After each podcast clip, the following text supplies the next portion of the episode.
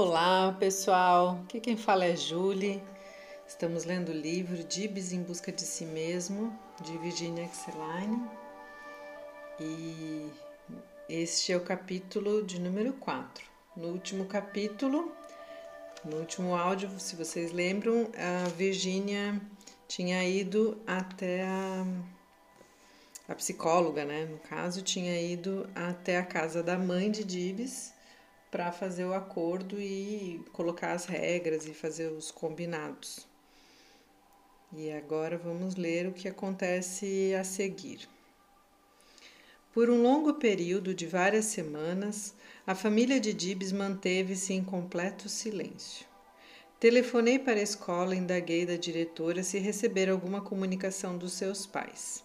Respondeu-me que nada lhe havia dito sobre o assunto. Perguntei sobre Dibs. Soube que a sua conduta continuava sem alterações. Permanecia frequentando a escola com assiduidade. Todos lá apoiando enquanto aguardavam o início da ludoterapia, que desejavam ansiosamente não tardasse. Enfim, em uma manhã recebi a folha liberatória assinada pelos seus pais, dando-me a permissão para escrever os relatórios das sessões. Uma pequena observação ao final da página reafirmava o seu desejo de cooperar com o nosso estudo da criança.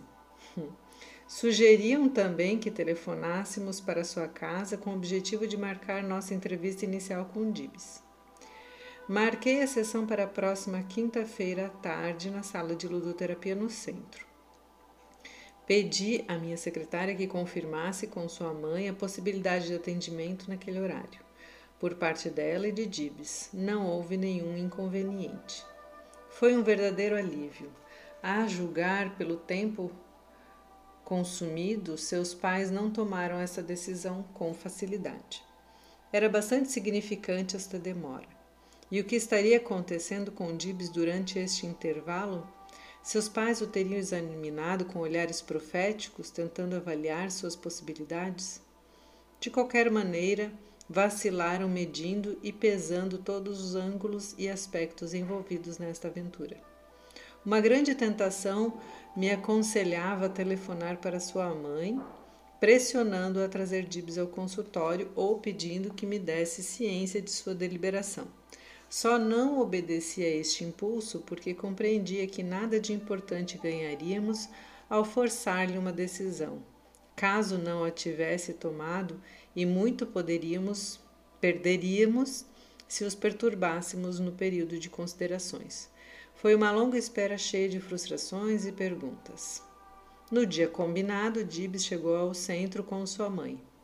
Ela dirigiu-se à recepcionista, dizendo que voltaria para buscá-lo dentro de uma hora e que ele poderia guardá-la ali mesmo, na sala de espera.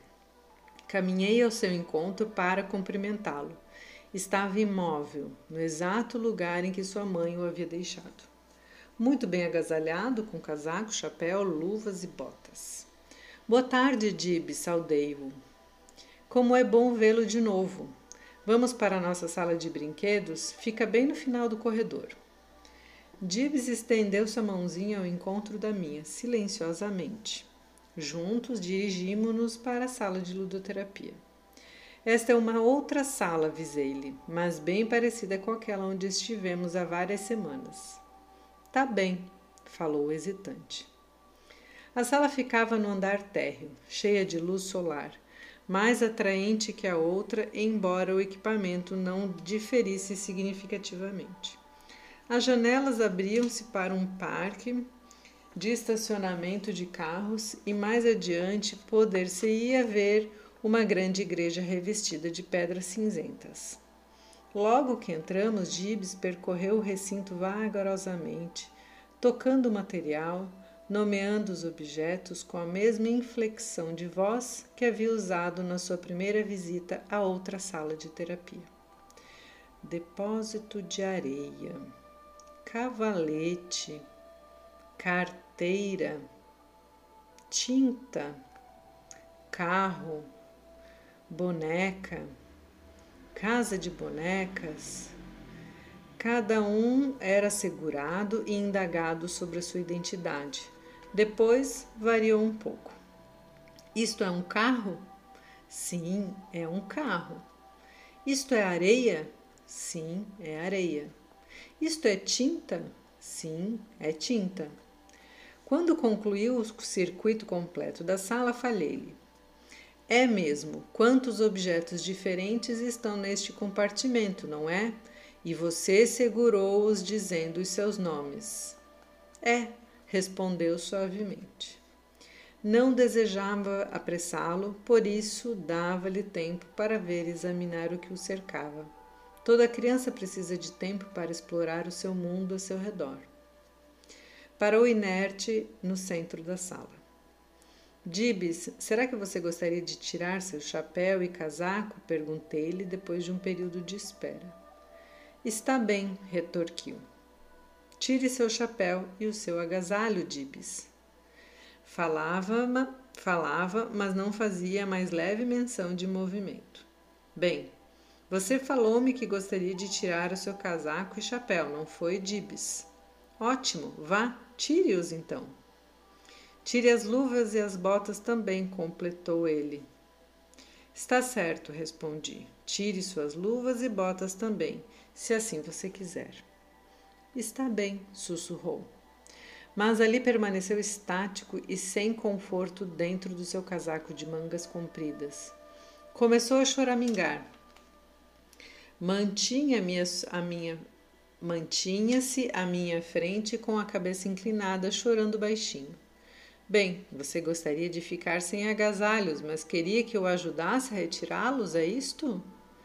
É sim, concordou com um soluço na voz. Está certo, Dibs. Você quer uma mãozinha para retirar seu casaco e chapéu? Venha até aqui que eu ajudarei. Estava sentado em uma cadeirinha e mantive-me nesta posição com, com um propósito. Ofereço-lhe meu auxílio, mas, como estou um pouco afastada, ele deverá andar alguns passos para obtê-lo. Dibs caminhou em minha direção, trôpego e vacilante. As botas também, falou em tom áspero. Pois não, vou tirar suas botas. E as luvas, insistiu, torcendo suas mãos. Claro, as luvas também, respondi-lhe. Quando acabei essa tarefa, Dibs estava mais leve, sem dúvida. Coloquei as luvas nos bolsos do casaco e entreguei-lhe com o seu chapéu. Deixou-os cair no chão. Ergui-os e dependurei-os na maçaneta da porta. Vamos pendurá-los aqui até a hora da saída, disse-lhe. Ficaremos juntos por uma hora e depois você voltará para casa. Nada respondeu. Dirigiu seu cavalete e examinou as tintas. Ficou ali por um longo tempo. Pronunciou o nome das tintas que ali encontrara, reorganizando-as com calma.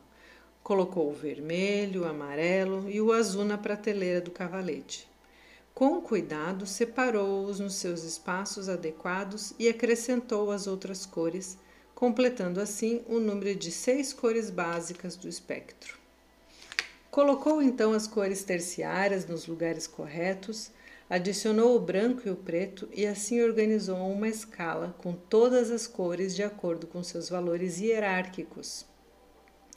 Tudo foi por ele elaborado com calma e em silêncio.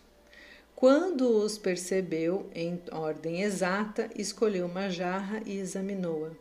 Observou seu interior. Misturou a tinta dentro com o pincel. Surpreendeu-o para melhor vê-la. Não, desculpe. Suspendeu-o para melhor vê-la sob a luz. Correu os dedos suavemente sobre o rótulo, leu a marca comercial da tinta e o nome da cor. Tinta Favor Rouge, vermelho tinta favor ru azul, tinta favor ru preto. Esta era uma parcial resposta a uma velha indagação. Sim, Dib sabia ler.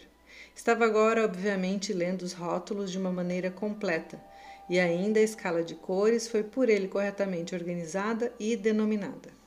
Bom, você sabe ler os rótulos das jarras de tinta, disse-lhe eu, e sabe muito bem os nomes das cores.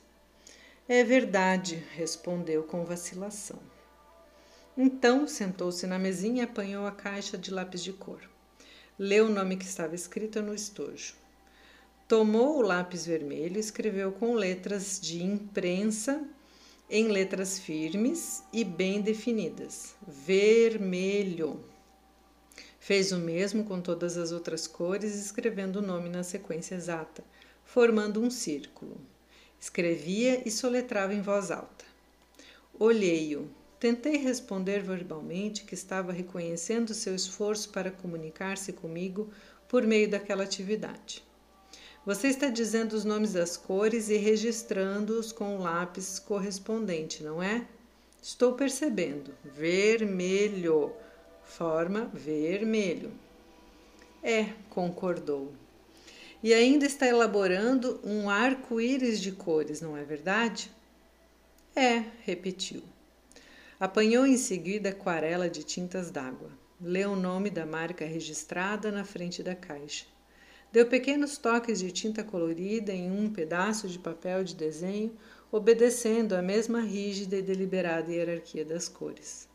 Tentava manter os meus comentários de acordo com a sua ação, evitando falar em demasia para que não indicasse qualquer orientação ou demonstrasse alguma expectativa específica que dele esperasse a concretização. O que, o que queria era comunicar-lhe compreensão ou simplesmente reconhecimento de sua exteriorização referencial. Desejava que fosse ele quem abrisse os caminhos. Deveria segui-lo, respeitá-lo e entendê-lo. Desejava fazê-lo sentir que ele caberia as que a ele caberia as iniciativas a serem assumidas naquele recinto. Quanto a mim, reconheceria o seu esforço numa dupla comunicação baseada na realidade concreta que funcionaria com experiências compartilhadas por nós dois. Não gostaria de proclamar admiração pelas suas habilidades, porque su surpreender-se, desculpem, porque surpreender-me diante da evidência de sua capacidade, fazendo aqui um adendo, pessoal, é, é, tão importante deixar que a criança mostre o tom, o ritmo, a forma, né? E muitas vezes os adultos passando, acabam passando por cima da criança e não deixando que ela se desvele, né? Ela mostre os caminhos e a forma dela de ser e existir. Muito lindo, assim, né? A Virgínia foi é, relatando, né? Descrevendo o que ela foi vendo e ele que foi mostrando. Retomando. Quando a liberdade de iniciativas abre-se para o indivíduo, sua escolha recai nas atividades em que se sente mais seguro. Qualquer exclamação de surpresa ou elogio pode ser interpretada por ele como indicadoras da direção que deverá seguir.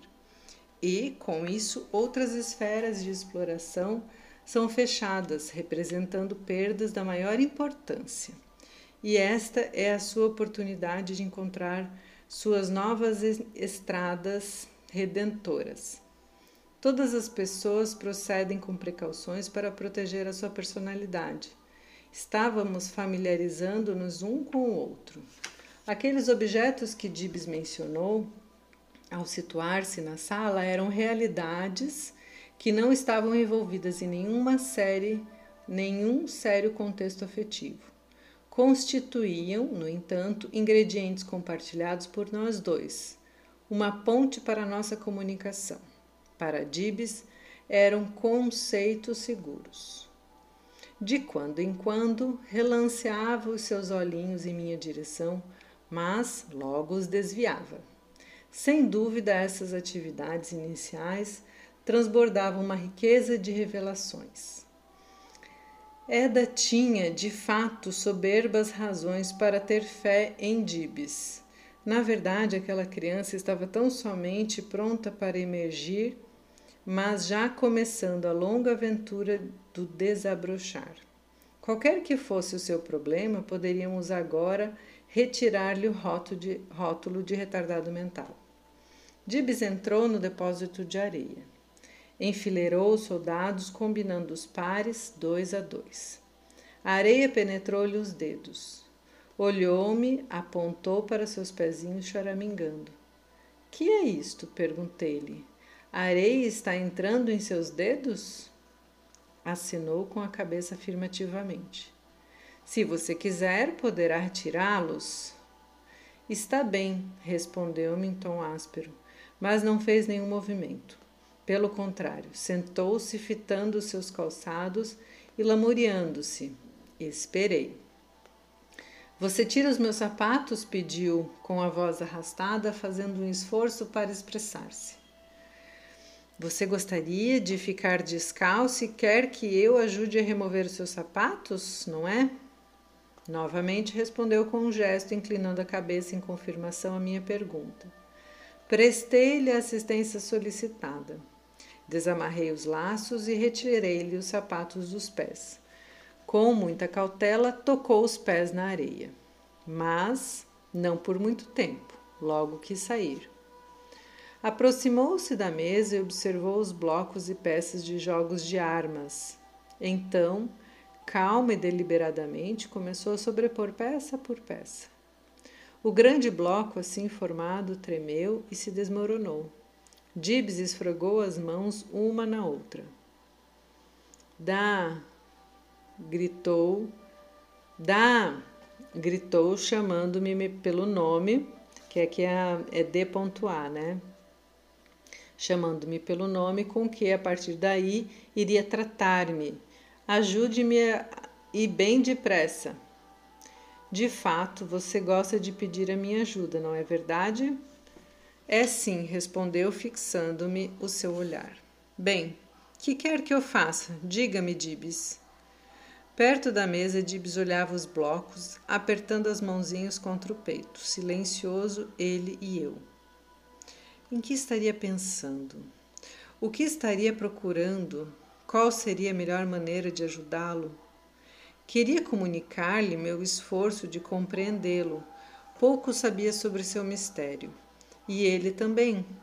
Mas nessa, nesta nossa ignorância, repousava parte de nossa esperança. Por isso esperava. Seria um ato de violência arrombar o seu mundo privado para tentar arrancar-lhe as respostas. Se conseguisse fazê-lo sentir a minha confiança nele como pessoa que tem verdadeiras razões para suas atitudes, se pudesse transmitir-lhe a convicção de que não há respostas escondidas, nem padrões de conduta estandardiz estandardizados, nem uma solução pronta para o seu problema em minha mente, para ser por ele adivinhada, e nem pressa para fazer qualquer coisa. Assim, Dibs poderia conquistar mais e mais um sentimento de segurança e coragem por si mesmo, para entender e aceitar suas próprias reações. Isto levaria tempo, exigiria buscas e lutas, honestidade e paciência. De repente, Levantou-se, estendeu os braços, segurando um bloquinho de construir em cada mão, e os fez colidir com um estampido. Uma destruição! exclamou. Foi uma destruição? perguntei. Foi sim, respondeu-me. Uma destruição. Um caminhão entrou no parque de estacionamento e parou junto da nossa janela aberta. Dibs correu para fechá-la, apesar do calor que fazia. Fecha a janela, dizia. Você quer fechar a janela? perguntei. Mas está quente aqui dentro com a janela aberta. É verdade, retorquiu. Feche você a janela, Dibs. Ah, se você quer mesmo a janela fechada, de qualquer forma, pode fechá-la. É isto mesmo, Dibs vai fechá-la, falou com bastante firmeza. Realmente você sabe o que quer, não é? Esfregava desajeita, desajeitadamente seu rosto, onde as lágrimas haviam deixado tantos vestígios. Teria sido tão fácil tomá-lo nos braços e consolá-lo. Ultrapassar o horário e tentar abertamente dar-lhe demonstração de afeto e simpatia. Mas qual o valor que essa atitude teria diante dos problemas emocionais da vida daquela criança? Não teria ele que voltar para casa independente de sua vontade? Evitar ou enfrentar a realidade não poderia representar ajuda verdadeira. Dibs precisava desenvolver sua força para encarar o seu mundo. mas essa fortaleza deveria brotar-lhe de dentro. O exterior deveria, deveria ser experimentado tal qual se apresentava. Qualquer mudança significativa para Dibes deveria originar-se no seu interior. Não podíamos transferi-la para seu meio ambiente. A hora se havia esgotado e Dibs estava pronto para sair. Tomou a minha mão e encaminhamo-nos para a sala de recepção. Sua mãe lá o aguardava. Seu olhar muito se assemelhava ao do filho, desconcertado, inseguro, revelador da desconfiança de si mesma e do ambiente onde estava. Quando Dibs a viu, atirou-se no chão esperando. Gritava o seu protesto. Despedi-me dele, cumprimentei sua mãe e lembrei-lhe que a próxima entrevista seria na próxima semana. Deixei-os então. Houve um tremendo alarido na sala de espera, enquanto sua mãe tentava levá-lo. O seu embaraço crescia com a resistência de Dibs. Não estava satisfeita comigo mesma por ter me omitido de qualquer atitude, mas como poderia ter procedido a não ser deixando-os a sós para resolverem o seu problema à sua maneira? Pareceu-me que, se ali eu permanecesse observando-os, ou interferindo somente iria confundi-los e complicar a situação. Não poderia ficar a favor ou contra Dibes. Não queria tomar nenhuma posição que implicasse em crítica dos seus comportamentos, da conduta da mãe ou do filho. E assim ele ela termina o capítulo 4. Muito difícil, né? Quando com, acontece uma situação é, de crise ali na frente da, da, da terapeuta, né? O Dibs se joga então no chão ele já fazia isso na escola, não quer voltar para casa com a mãe e a mãe fica realmente constrangida, né, da situação. E aí Dibs dessa forma, com esse sintoma, mostra claramente que o descontentamento dele é em relação à mãe e à família, né?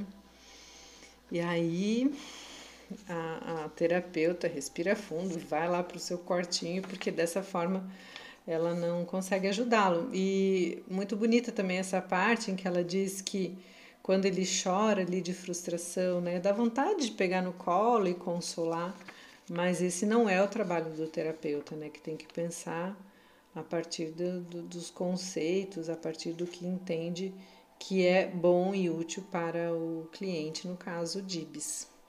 Espero que vocês estejam gostando. Eu sou bem apaixonada por esse livro, estou adorando reler ele junto com vocês.